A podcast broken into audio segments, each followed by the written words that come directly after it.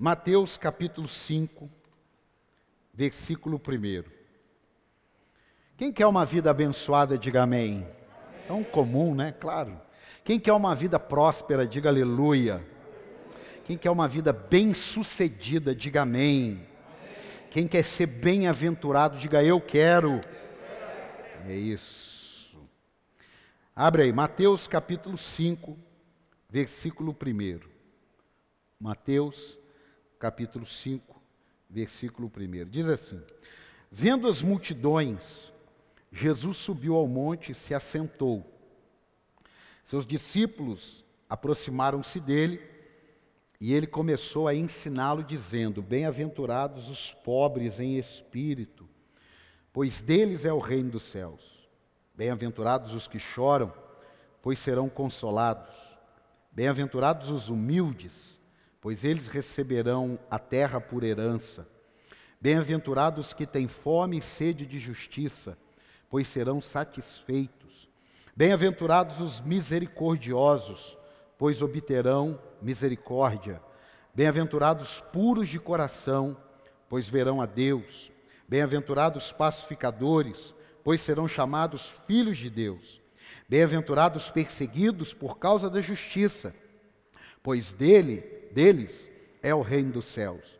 Bem-aventurado serão vocês quando por minha, por minha causa os insultarem os perseguirem e levantarem todo tipo de calúnia contra vocês. Alegrem-se e regozijem-se, porque grande é a sua recompensa nos céus, pois da mesma forma perseguiram os profetas que vieram antes de vocês. Diga glória a Deus. Dá mais um aplauso a ele aí, ó. Essa recompensa nos céus, eu vou usar a tradução galardão. Mas antes eu quero conversar um negócio com você aqui. O que você sente ou pensa quando você ouve a palavra sucesso? O que que causa em você essa palavra? Você tem, assim, preconceito com essa palavra? Você tem rejeição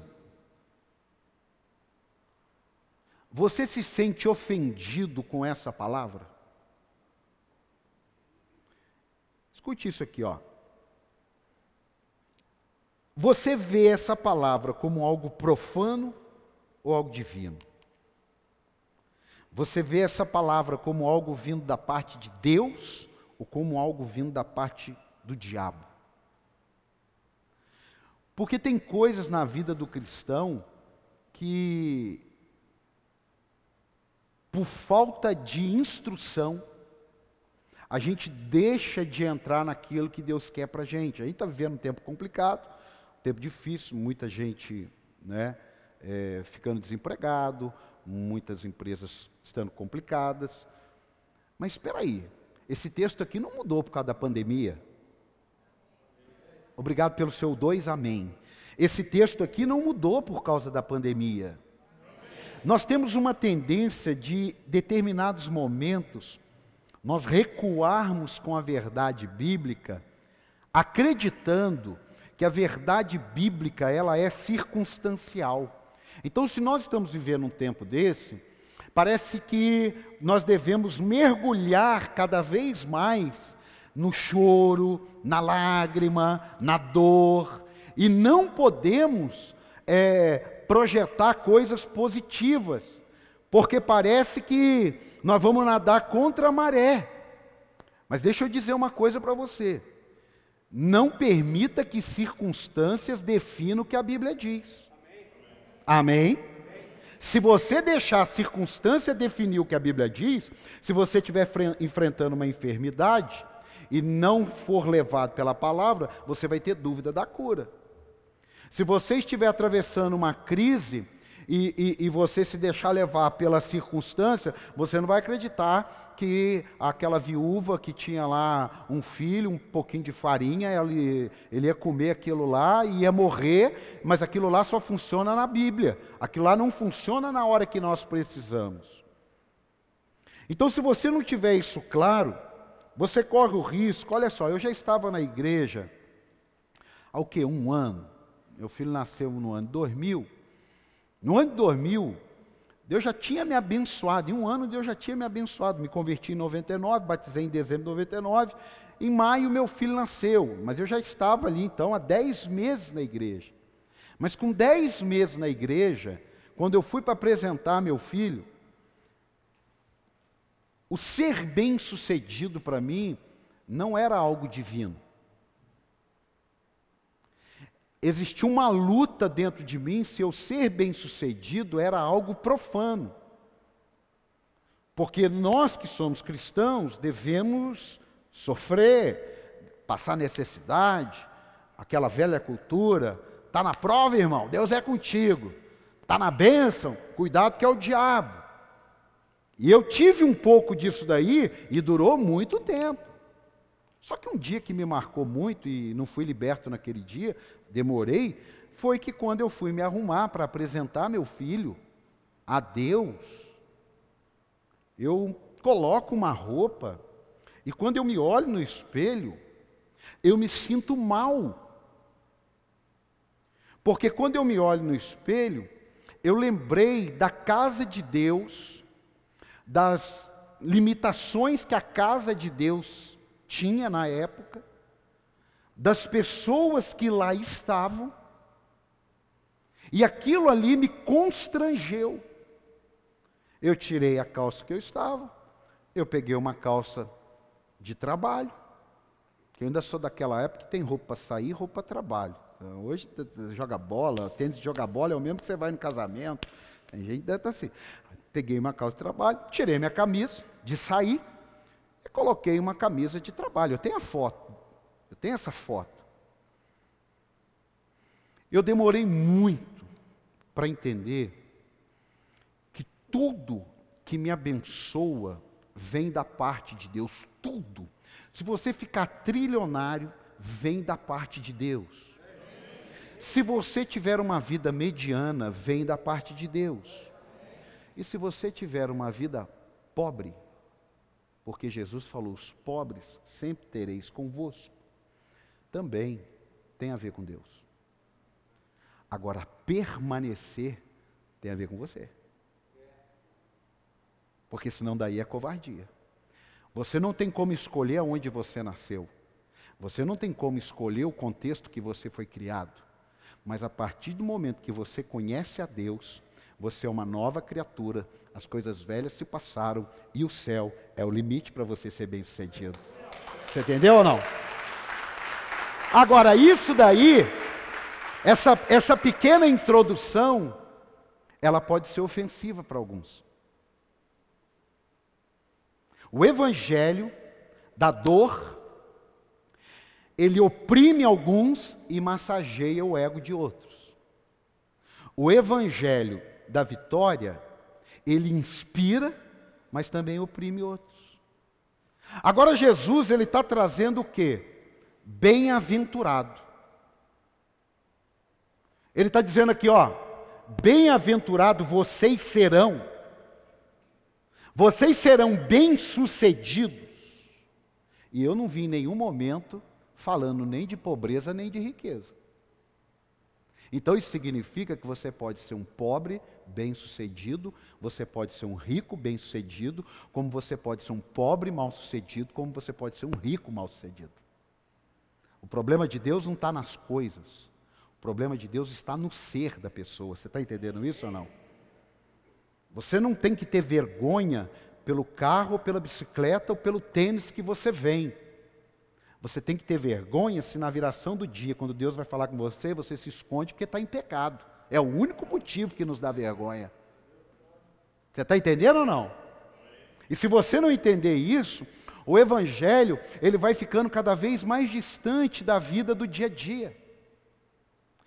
O apóstolo Paulo falou: sede santo como eu sou santo, mas Jesus não falou isso. Jesus ensinava dia a dia. Jesus ele comia com os pecadores. Jesus ele conversava com a prostituta. Jesus ele falava com a mulher que já estava no quinto, sexto casamento. Jesus conversava com os empresários. Jesus metia o pau nos religiosos. O que ele diz é assim: ó, você quer me seguir? Você negue-se a si mesmo. Tome sua cruz e vamos embora. Então, ser bem-sucedido não pode ser, na nossa vida, medido por algumas coisas que a sociedade mede. A sociedade hoje, a gente vê aí um, quantos seguidores você tem, mas você compra seguidores. Você compra até visualizações. Agora, será que isso é ser bem sucedido? Eu recebi uma proposta para questão de redes sociais. Se é para impulsionar, legal. Mas se é para mostrar um número que aquilo é mentira, eu não sou bem sucedido. É mentira. É a mesma coisa que eu chegar e, e, e fraudar um extrato bancário e colocar lá 1 milhão 723 reais, chegar para o Marcelão aqui e falar, Marcelão, acabei de pegar meu saldo lá. Aí ele olha lá, poxa, dá até uma inveja. Fala, poxa, podia arrumar uns 20 mil para mim. Aqui está escrito. Mas aqui, eu sei que é mentira. Então, o que é bem-sucedido? Bem-sucedido é, é você chegar no final da sua vida e repartir as heranças? Bem-sucedido é você chegar no final da sua vida e não ter feito nada? E dizer assim, não, mas eu amei a Deus? Então, nós cristãos temos um modelo do que é sucesso. O restante, as outras coisas, você não pode deixar dirigir você. A pastora hoje ouviu a mensagem de falar comigo sobre é, é arrogância, soberba, lá da, da hã? orgulho. Ela estava com a máscara ali. Orgulho. Ela falou assim: olha, a gente não liga se alguém chega para a gente e fala assim: ah, eu comprei um, um, um avião. A gente não liga. Mas se de repente você está namorando uma bicicleta e alguém chega e fala assim: Ah, sabe aquela bicicleta? Você falou, eu comprei. Puxa vida. Porque muitas vezes a nossa maior dificuldade não é com aquilo que a gente não sonha com o que o outro tem. É aquilo que a gente sonha e que o outro tem e a gente pensa que aquilo ali é sucesso. Tem alguém aí? Porque não adianta, irmão, a gente viver uma vida religiosa e as pessoas não verem em nós sucesso. Não adianta. Não adianta você falar que frequenta a igreja para sempre. Não adianta. Se você não expressar aquilo que a Bíblia diz, o que é sucesso, sucesso terreno parece óbvio, mas cuidado. Porque você pode ter o sucesso terreno e não ter o sucesso do reino. Ó, o sucesso terreno e o sucesso do reino. Eu não quero os meus filhos bem-sucedidos no terreno, da terra, na área da terra, e mal sucedido no reino de Deus. Eu quero os dois. E se tiver que escolher um, claro que eu vou escolher o do reino.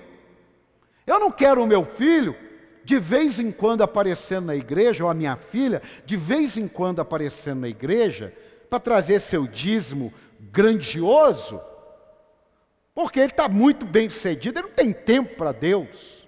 Eu não quero. E eles sabem, se tiver que ser ferrado para andar com Deus, a minha oração é deixa eles ferrados. Porque o sucesso não é sem Deus, amado. O sucesso, digo e repito, é com Jesus. Acabou. Se você tem sucesso em qualquer área da tua vida e Jesus não está ali, é questão de tempo para o fracasso se manifestar. E se eu disser o contrário, eu não estou dizendo que todo mundo vai ser pastor, até porque eu já vi que isso não funciona. Mas eu estou dizendo que você pode ser um grande empresário, ser bem sucedido nas duas áreas. Você pode ser um grande pedreiro, ser bem sucedido nas duas áreas. Você pode ser uma grande secretária de uma casa, que você vai ser bem sucedido nas duas áreas. Você pode ser um, um pintor bem sucedido nas duas áreas.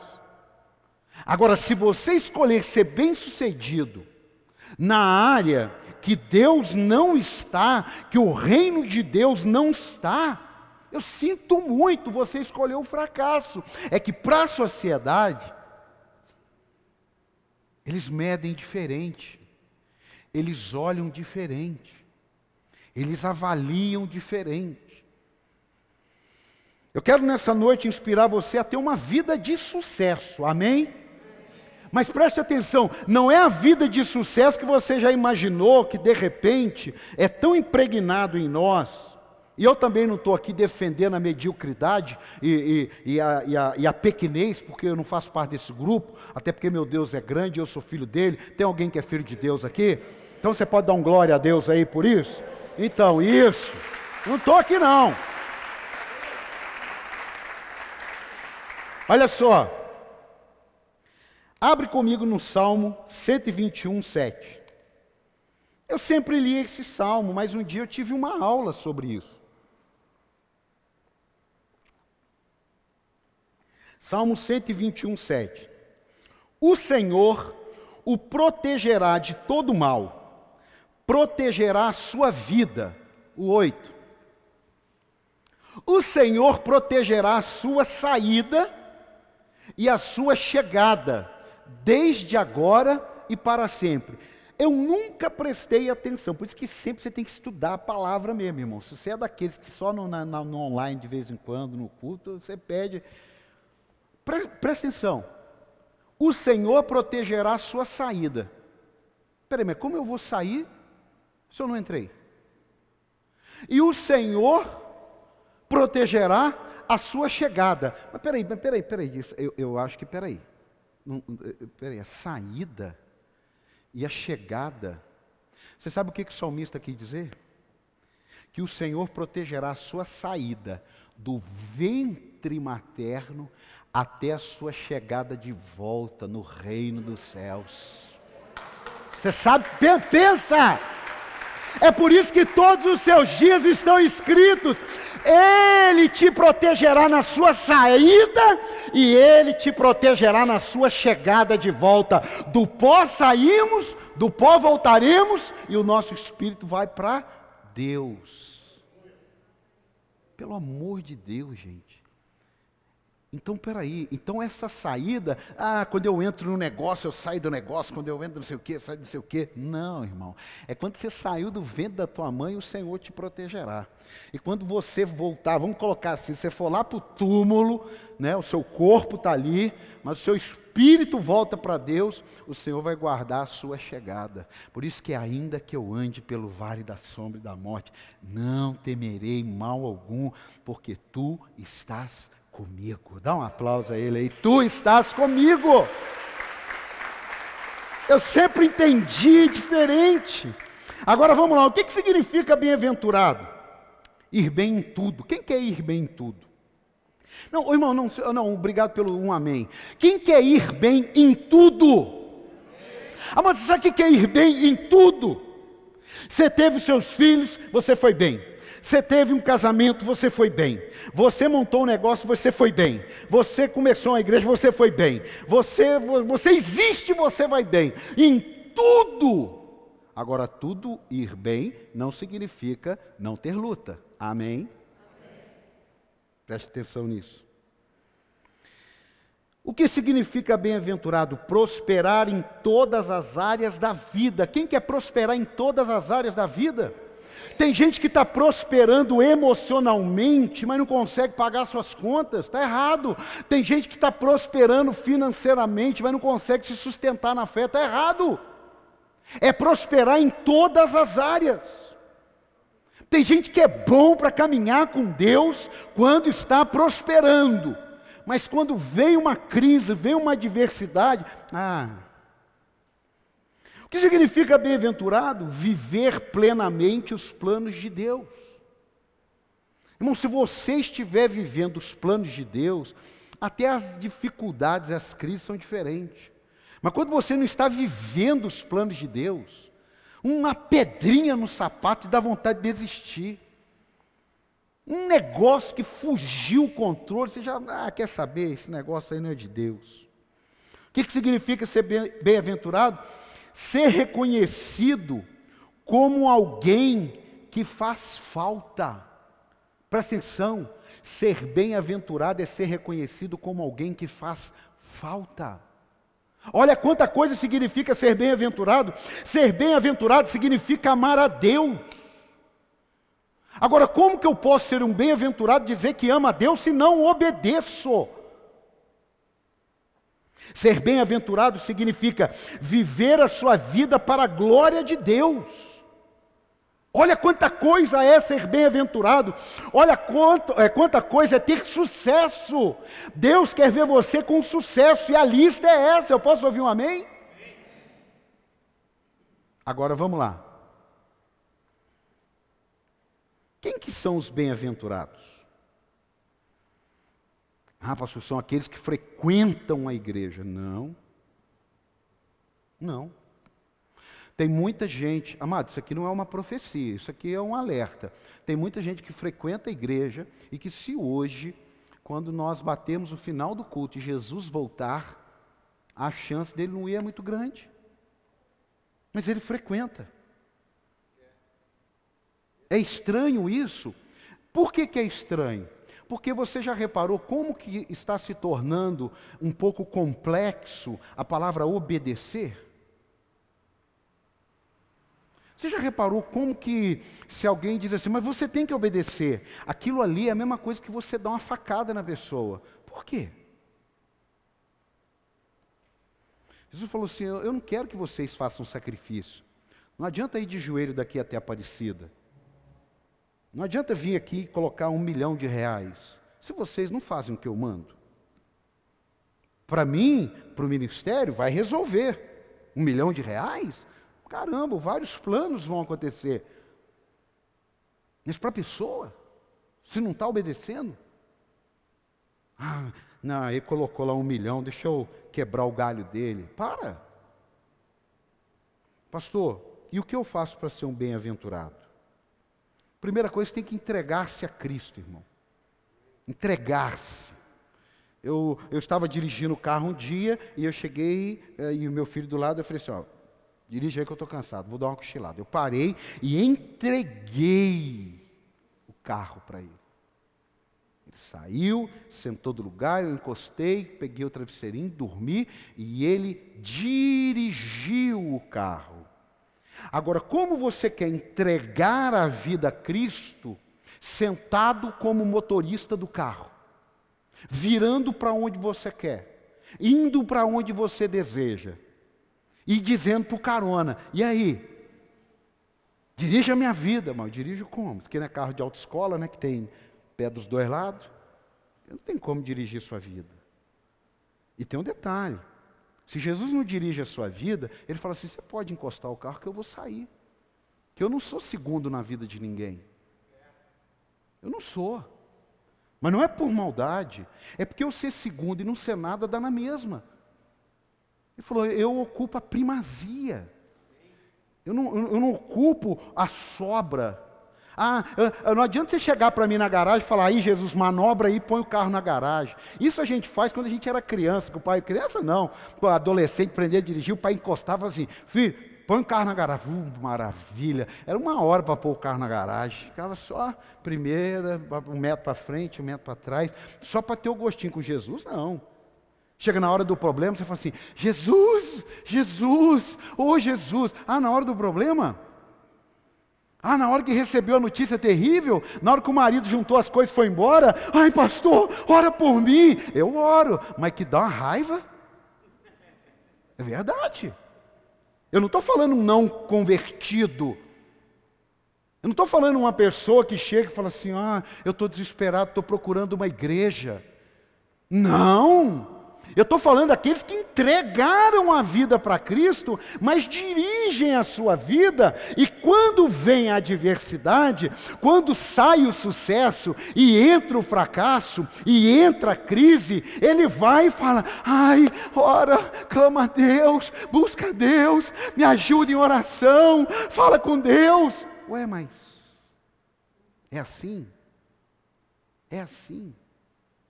Não se esqueça que Jesus falou: nem todo que me diz Senhor, Senhor entrará no reino dos céus, mas aquele que faz a vontade do meu Pai. Ah, pastor, não vou pedir oração para você. Na boa. Será que se você acreditasse na oração e em Deus, você não estaria obedecendo Ele em outros níveis que você não obedece? Será que nós vamos ter Deus como um estepe, que quando fura o pneu original, a gente vai lá, pega a Bíblia, salmo, pega livro, link, internet, faz campanha em casa. Será que é assim? Que, será que é isso que Deus planejou para a gente viver? Pense nisso. Quem é que vai. O que, que eu faço para ser bem-aventurado? Entrega a Cristo. Ande com Ele. Ande com Ele. Eu não estou falando visite Ele, eu estou falando ande com Ele. Você sabe o que é andar com Ele. O problema é que entre o que eu sei e o que eu faço há um abismo. Terceiro, cumpra a sua palavra. O que é que a Bíblia diz sobre isso? Eu vou cumprir. O que é que a Bíblia diz sobre. Eu vou cumprir. O que é que a Bíblia diz sobre? Eu vou cumprir. Pronto. Você tem que fazer um exame, o cara fala assim, 10 horas de jejum. Você tem que cumprir. O cara fala assim, ó, 12 horas de jejum. Você tem que cumprir. 8 horas é o exame, você tem que cumprir. O problema é que Deus nos dá uma liberdade. E essa liberdade, para crescer e ter responsabilidade, ela é uma bênção. Mas para quem não cresce, são os, são os infantis de três anos na caminhada com Cristo, porque Jesus andou três anos com a turma. Não tinha Bíblia, não tinha internet, não tinha nada, virou de cabeça para baixo. Nem o Espírito Santo habitava neles.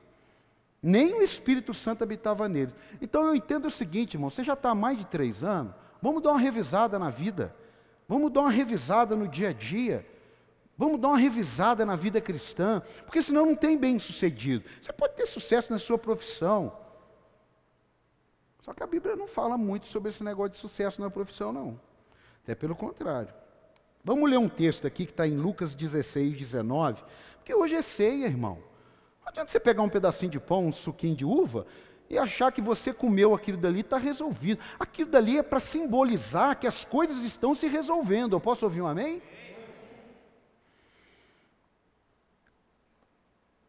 Lucas 16, 19. Coloca aí.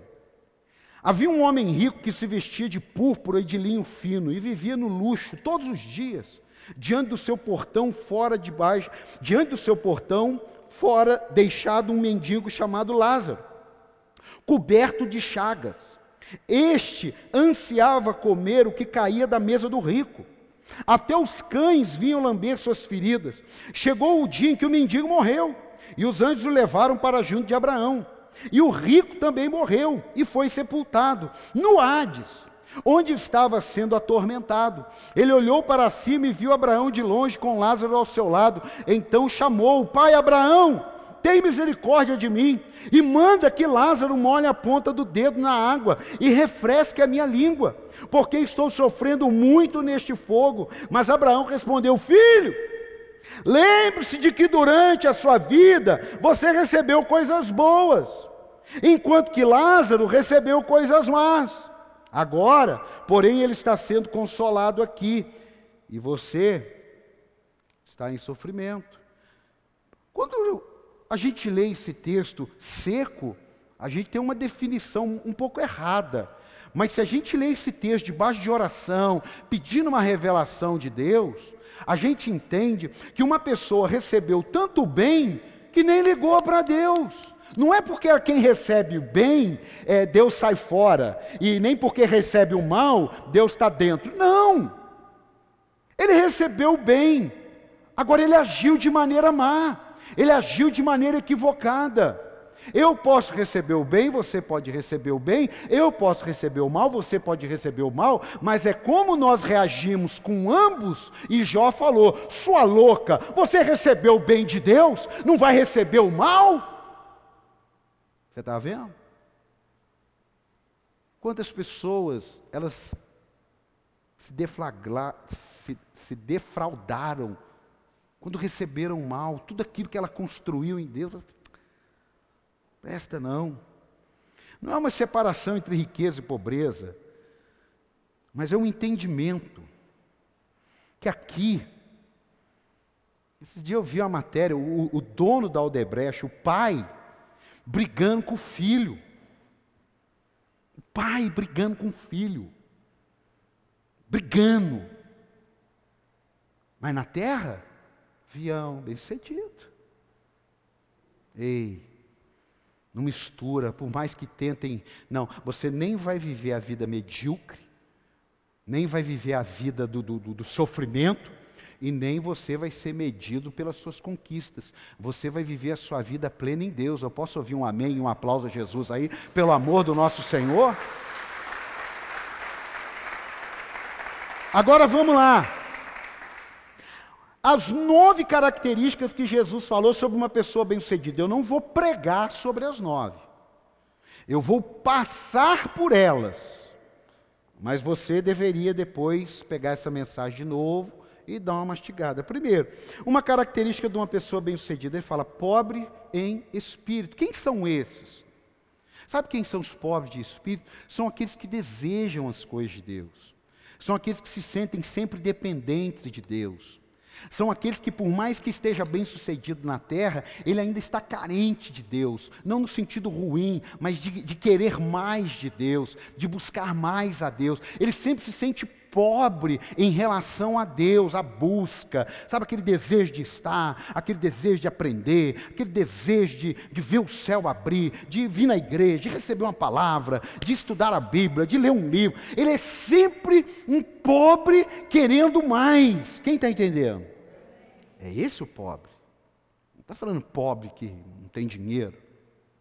Está falando esse pobre. A segunda característica que ele fala: os que choram. Sabe quem são os que choram? Os que sabem passar pela luta.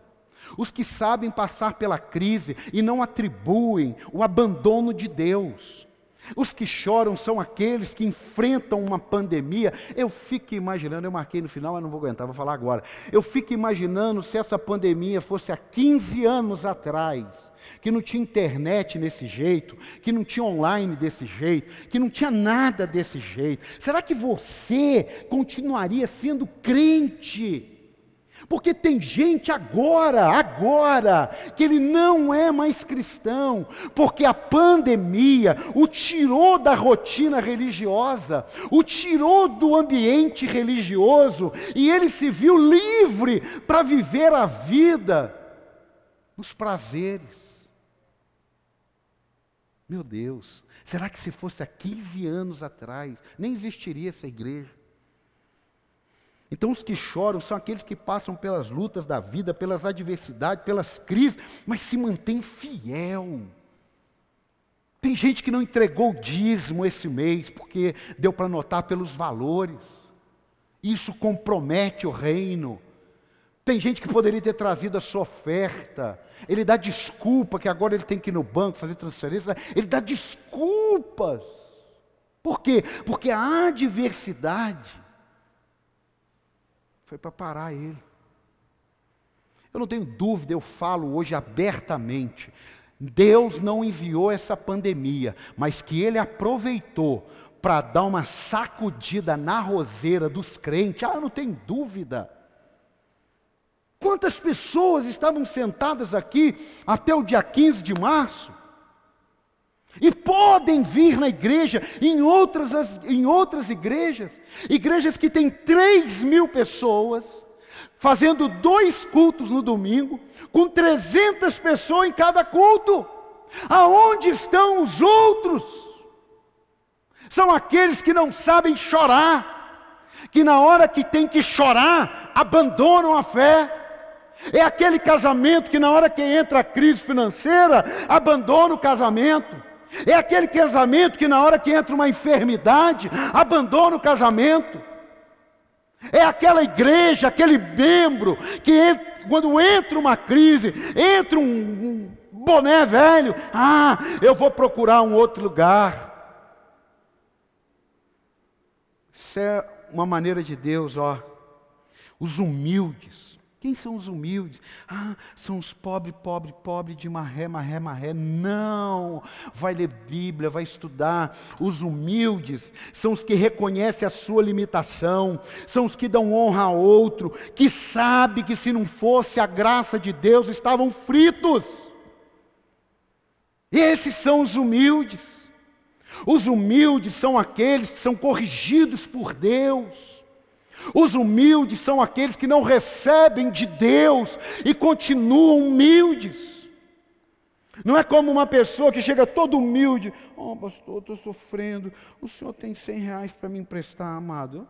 Presta dinheiro, não tem dinheiro para emprestar, posso te arrumar 20. Aí ele vira aquele demônio, sabe? Aquela, aí ele manipula, porque ele estava fingindo que ele era humilde.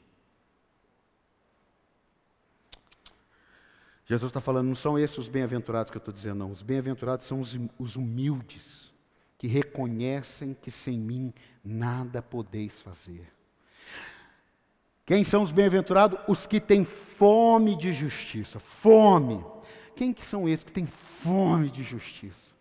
São aqueles que querem mais de Deus sempre. São aqueles que vai ter um curso na igreja, eu vou fazer. São aqueles que têm um desafio na igreja, eu vou participar. São aqueles que vai ter um estudo na igreja, eu vou. Vai ter um evento na igreja, eu vou. Tem obreiros e líderes que nunca vieram nos últimos três anos num evento que comece às quatro da tarde e termine às dez da noite. Nunca vieram. Tem fome? Não quer mais de Deus, sente sede de conhecer a palavra, deseja buscar a Deus com intensidade e constância. Está na internet, está no presencial, está por livros, está por zap. Não importa, ele tem sede de Deus. Ele não sai de casa sem ler um texto, sem fazer uma oração. Ou ele sai de casa e entra no carro e ali ele faz uma oração. Tem sede. Esses são os bem-aventurados. Bem-aventurados os misericordiosos. Tem gente que exige perdão, mas é péssimo em perdoar. Tem gente que exige perdão, mas qualquer coisinha vira cara. Ah, irmão. Bem-aventurados misericordiosos. Amados, eu confesso para você que Deus tiver que mudar isso, Ele muda eu entendi que há uma diferença muito grande de perdão e continuidade. Se Deus tiver que mudar, Ele vai ter que mudar. Eu, eu continuo pensando isso. Perdão, eu, eu, eu não tenho direito de não dar. E muitas vezes eu já liberei o perdão e fui chorar, por quê? Porque eu não quis. Eu não tinha liberado perdão, mas eu ia lá chorar, Senhor, em nome de Jesus, eu profetizo, perdão, eu não quero mais lembrar, eu não quero mais lembrar, não quero mais lembrar, não quero mais lembrar, eu não quero mais lembrar, não quero mais lembrar. Passava dois, três dias, não, não perdoo. Olhava a pessoa, ficava com raiva. Eu falava, não, mas bem-aventurados misericordiosos, senão, não alcançarão misericórdia. Oh, meu Pai, em nome de Jesus, em nome de Jesus, eu não aceito isso. Você está pensando que Ai, que lindo. Não. Tem coisas que não é fácil. Se você falar assim, ah, chega, eu tentei. Não, você não tem que tentar. Você tem que conseguir no nome de Jesus. Saber perdoar, não guardar mágoa, reconhecer que também erra. Ah, irmão, eu aprendi a discernir um tipo de pessoa. Quando é muito severo, eu já fiz parte desse grupo. Você é muito severo. Você é muito. Ah, não pode. Hum, um dia eu descobri que uma das maneiras de Deus quebrar isso é fazendo você precisar daquele perdão. Eu falei, opa, Deus me livre e guarde. Não quero mais saber de julgar essas coisas, não. Eu prefiro perder pela misericórdia do que ganhar pelo rancor. Você não ganha, mas na sua cabeça você acha que ganha. Pastor, mas por que Deus enviou aquilo na vida daquela pessoa? Olha que coisa tremenda que eu aprendi. Às vezes a maior prova de misericórdia de Deus é permitir que algo ruim aconteça na vida dela, para que aquilo que está prejudicando ela continuamente cesse. Aquilo que está machucando ela, aquilo que faz ela viver duas caras. Aí Deus fala: chega, eu amo tanto essa pessoa que a única maneira dessa pessoa mudar é a casa dela cair. Bem-aventurados os misericordiosos, bem-aventurados os puros de coração. Quem são os puros de coração? São aqueles que não têm maldade. Olha, eu não sei você, eu nunca lidei com tanta maldade como depois que eu assumi o ministério. É isso aí, fica aí na internet aí, ó. Até 2006, eu não tinha noção de como tem maldade no mundo, como a partir de 2006, dirigindo o ministério. Eu não deveria falar isso não, mas deve sim, sabe por quê? Porque a gente precisa crescer, senão a gente não é bem-aventurado, a gente deixa que as maldades sujem o coração da gente. E não estou reclamando e não estou em Cristo também não, porque eu nasci para isso. É claro que é desagradável. Pessoas que têm aliança com você e quebram aliança pessoas que te desonram, que você as promoveu. É claro que isso é desagradável. Como também talvez alguns aqui já tenham vivido, ou todos já tenham vivido isso. Mas mesmo assim nós temos que nos manter puro de coração. Não faz algo com interesses escuros, obscuros, malignos. Não participam de coisas erradas que possam prejudicar alguém. A Bíblia diz, se os teus, a Bíblia Jesus diz, se os teus olhos forem bons, todo o seu corpo será bom. Puro de coração. O que, que adianta você, por aparência, ter um comportamento e essência ser outra?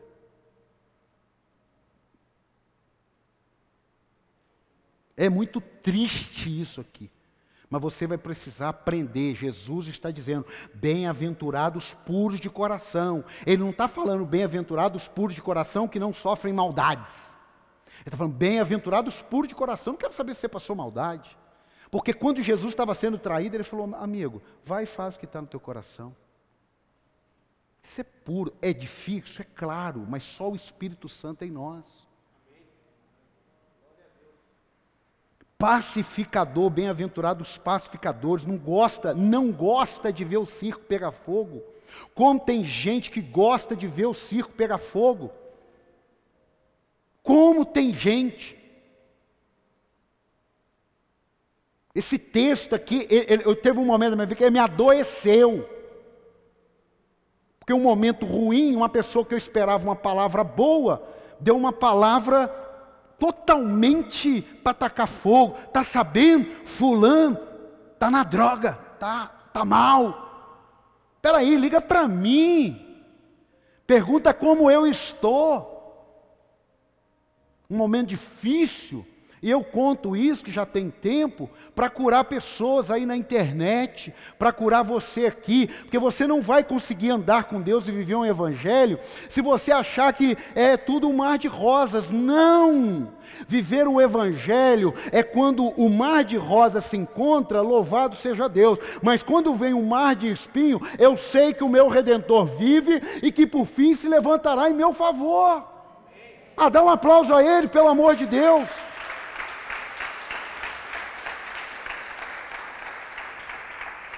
São pessoas que têm uma palavra para trazer a, realidade nua e crua, e não partidária, e não fazendo joguinhos.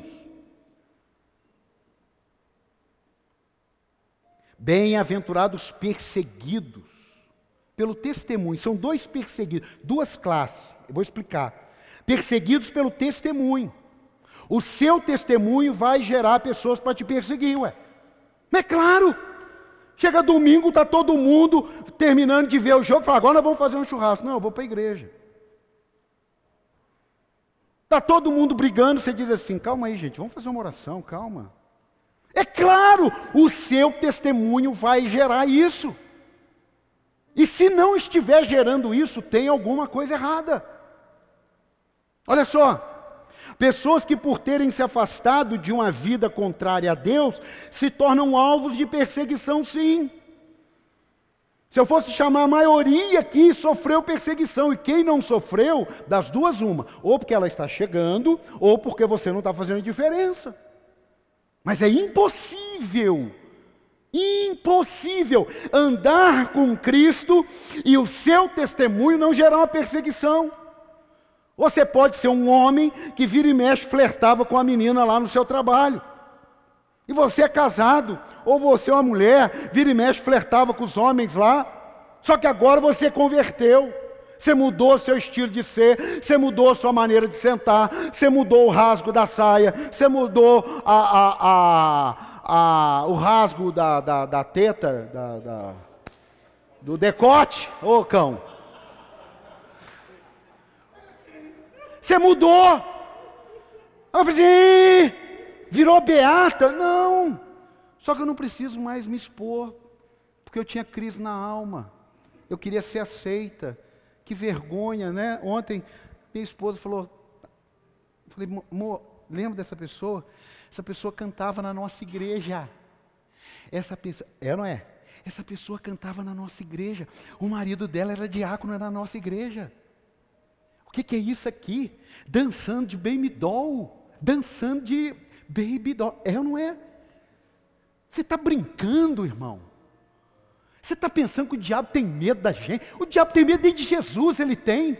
Que é isso? Não, ele não tem medo de Jesus. Ele sabe que se Jesus der um pau nele, mas medo porque ele enfrenta. Se tu és o filho de Deus, pula daqui. Se tu és o filho de Deus, transforma esse pão em pedra. Ele sabe que perdeu, mas ele não tem medo, não.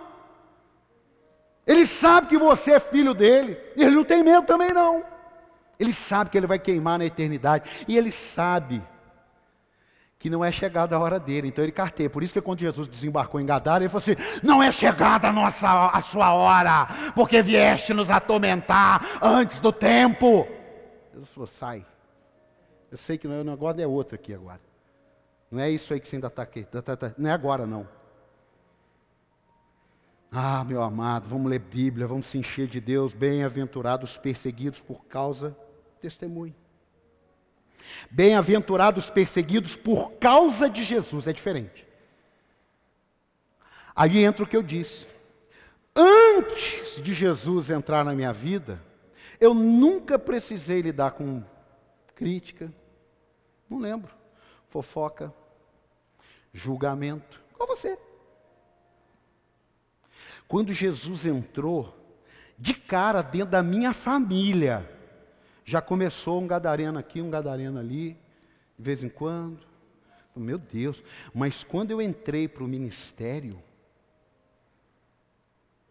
irmão, você sabe que você passar 10 anos de conflito com pessoas, não estou falando 10 meses, 10 anos, você nunca sabe o que vem, quando parece que vai melhorar, vem perseguição, vem calúnia, vem fofoca. Quando você fala assim, ah, eu não quero mais saber. Ah, mas não, mas tem que perdoar, tem que ir. Aí quando você vira, você sabe o que é isso? Isso são os bem-aventurados. Jesus me ajudou a ser curado com esse texto aqui. Bem-aventurado ser perseguido, rapaz. Bem-aventurado se você é caluniado. Bem-aventurado. Você quer fazer a obra de Deus? Você quer. É igual o dia da, meu Deus, parece que as coisas pioraram, buscando mais a Deus. Agora eu estou pregando evangelho, estou falando lá atrás. Estou falando lá atrás, dez anos atrás, meu Deus, as pessoas metem o pau, as pessoas falam mal da gente, as pessoas, oh meu pai, ué, mas você não orava pedindo muito? Meu amado, quem pede pouco, luta pouco. Você está tá pensando que se você tem um negócio que tem dois funcionários, você vai faturar um milhão por mês? Você fala um escritório, um negócio, mas estou falando um padrão. Agora, você tem 100, é mais problema. Ah, irmão, nem reclama mais. Pode vir problema, pode vir traidor, pode levantar no meio traíra, pode levantar no seu meio alguém que lá no trabalho está tentando ó, fritar você, fazer você ser demitido, levantando provas injustas. Você não vai conseguir vencer isso. Você tem que deixar Deus vencer isso em seu favor. Dá um aplauso a Ele. Você tem que deixar Deus. Você não vence a sua fé incomoda, a música que você ouve atrapalha. Você vivia ouvindo Metallica no último degrau, o, o, último volume, você vivia ouvindo, sei lá, Bruno e Marrone, você, no último, um dia você chega e põe um aleluia, irmão, você se prepara para nego dar um chute no aparelho, você se prepara para nego abrir a porta, você está pensando que é quem para pôr essas músicas, você se prepare. Mas aí você pode dizer, oh, obrigado, Jesus porque a palavra está assim cumprida. Bem-aventurado quando fores perseguido por minha causa. Sua fé incomoda.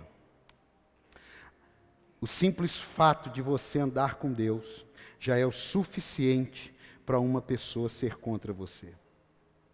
Quando a gente fala assim anticristo, eu não vou entrar nesse detalhe aqui, mas vamos trazer um entendimento aqui. Quando a gente fala anticristo, não espera uma pessoa.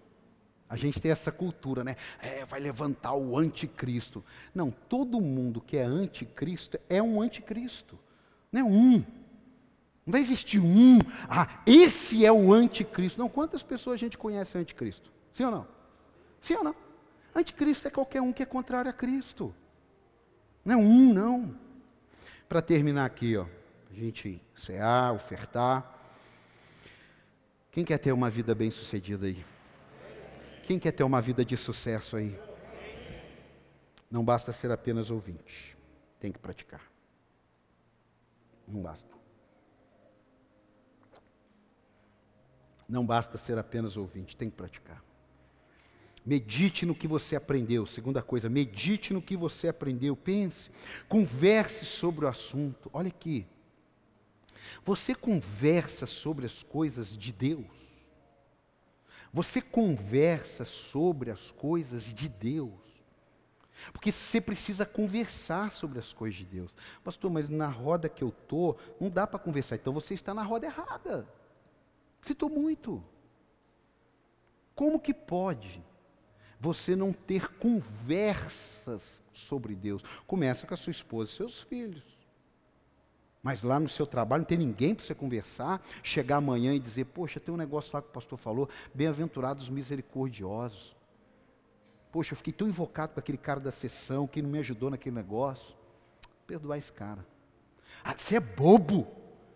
Depois do que ele fez, você quase foi mandado embora por causa dele. Não, eu sei, mas perdoar que cara, não, porque pô, não quero carregar esse negócio, não.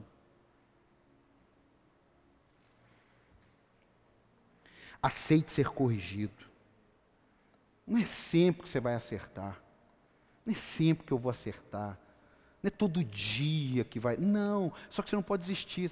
Senhor, me perdoe, mas eu vou seguir. Quando eu me converti, é, aquela, aquele texto que Isaías é, foi tocado com a brasa viva do altar e a sua boca foi purificada, aquilo lá não aconteceu comigo, não. Não, eu estava na igreja ainda, às vezes conversava com o irmão e soltava um palavrão. Nem que conversando com o irmão. Ai, desculpa. Deus não me matou, Deus não ia me mandar para o inferno. Eu estava ali, ó, lutando para vencer. Tem coisas que você vai lutar, ué. Você vai lutar, ué. É, ué, não deu certo agora, amanhã vai dar certo. Depois da manhã vai dar um pouco mais certo. Depois da manhã vai dar um pouco mais certo.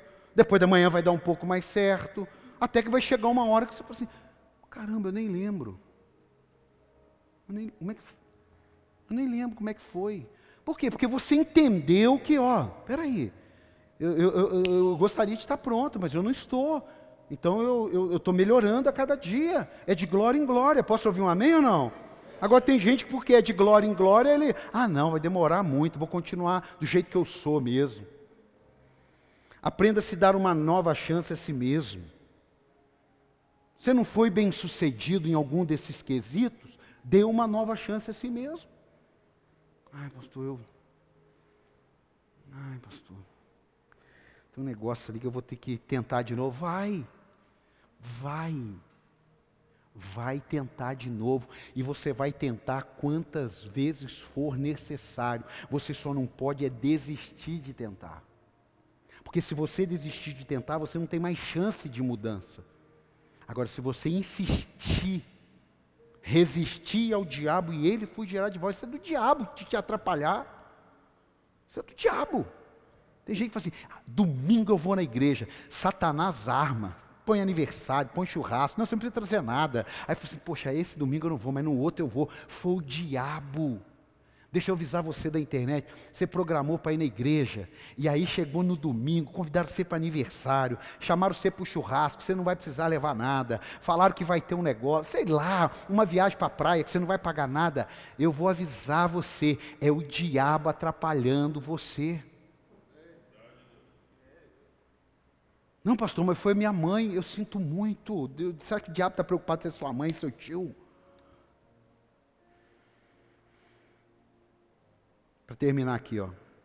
Creia que quando você erra, se arrepende,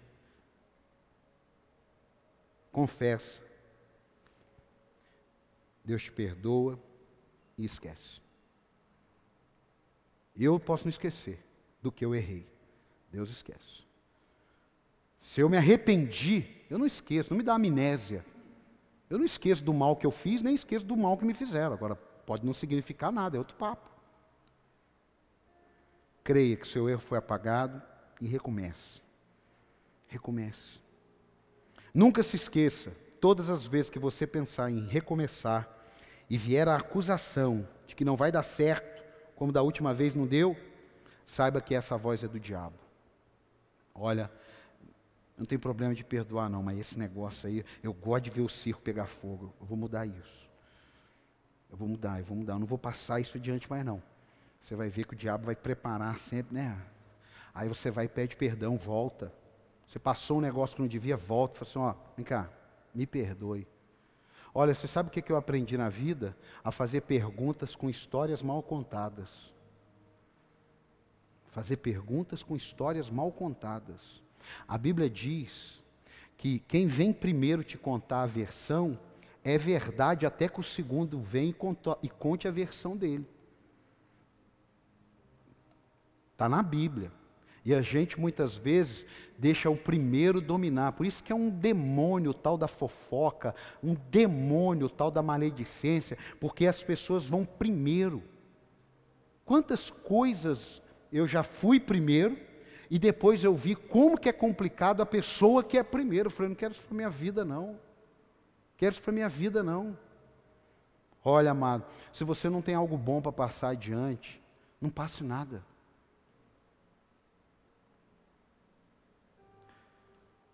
Quando vier a acusação, pode ter certeza, não vem da parte de Deus. Deus nunca vai dizer para você uma acusação. Ele vai mostrar para você e te dar uma oportunidade de mudar. Se você quer mudar ou não, é outro papo. Jesus não obriga ninguém. Quem obriga é o diabo. Jesus ele te dá a oportunidade. Você quer? Bora. Você não quer? Sacode o pé, deixa a poeira e caminhe em frente. Quem entendeu, diga glória a Deus. Quem vai ser bem sucedido, diga amém. Dá um aplauso, fique de pé. Ah, irmão, hum, vamos agarrar, irmão, essa pandemia aí, olha. Vamos agarrar. Vamos agarrar, vamos falar, oh Deus, vamos tomar uma ceia aí. Sabe, não é um pedaço de pão. Olha aqui, ó. Até, o pessoal da ceia, pode vir aqui. Daí a gente vai cantar uma canção enquanto estiver distribuindo. Mas olha isso aqui, ó. Vem aqui o pessoal da ceia. Me atrasei um pouco. Olha aqui, ó. Coloca aí Lucas 22, 14. Enquanto o pessoal da ceia se ajeita aí. Lucas 22, 14. Ó. Lucas 22, 14. Quando chegou a hora, Jesus e os seus apóstolos reclinaram-se à mesa e disse-lhes: Desejei ansiosamente comer essa Páscoa com vocês antes de sofrer. Pois eu digo: não comerei dela novamente, até que se cumpra no reino de Deus. Olha, por isso que eu acho que. Vocês já viram que um país tem pena de morte? você tem direito a fazer uma refeição? Já viu? Falou: olha, você vai morrer hoje, você tem direito à sua última refeição. Eu fui dar uma pesquisada, eu, eu cheguei até um ponto que foi uma tradição cristã com presidiários. Provavelmente baseado nisso. Pode escrever isso aí. A última refeição. Ele, ó, eu desejei comer isso aqui com vocês, porque eu não vou comer outra refeição. Você vê que na cruz, quando o centurião ofereceu vinagre, né, vinho azedo, para Jesus dar uma recobrada, ele falou: Não, obrigado. Ó, desejei ansiosamente comer essa Páscoa com vocês antes de sofrer. Pois eu digo: não comerei dela novamente, até que se cumpra no reino de Deus. Recebendo um cálice, deu graças e disse: Tomem isto e partilhem uns com os outros, pois eu digo que não beberei outra vez do fruto da videira, até que venha o reino de Deus.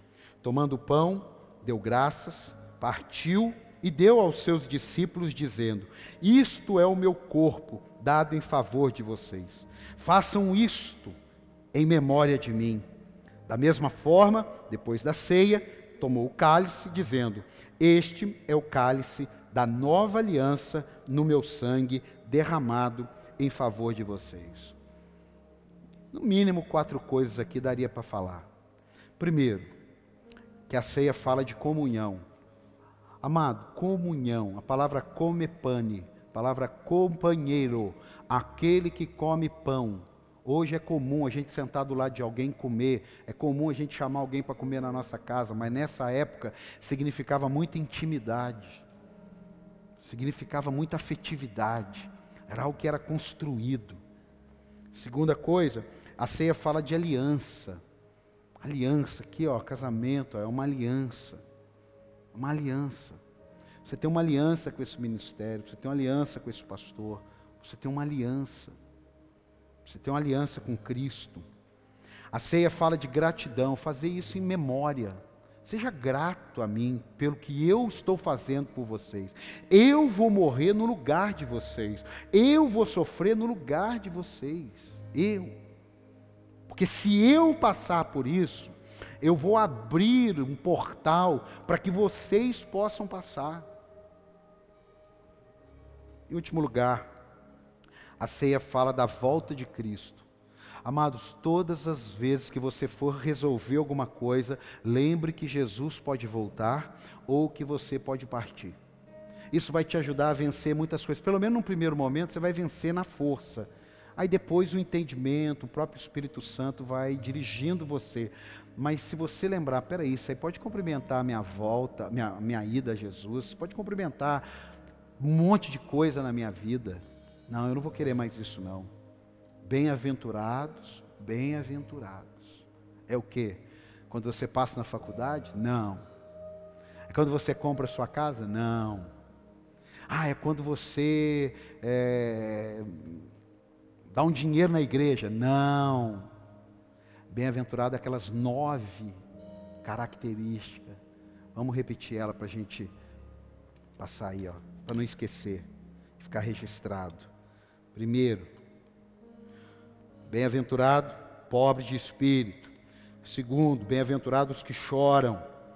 Tá? Não é de sofrimento, é que passa por ele e não blasfema, não, não chuta o pau da barraca os humildes, bem-aventurados que têm fome de justiça, bem-aventurados os misericordiosos, bem-aventurados puros de coração, bem-aventurados pacificadores, bem-aventurado quando vocês forem perseguidos pelo testemunho, por causa da justiça.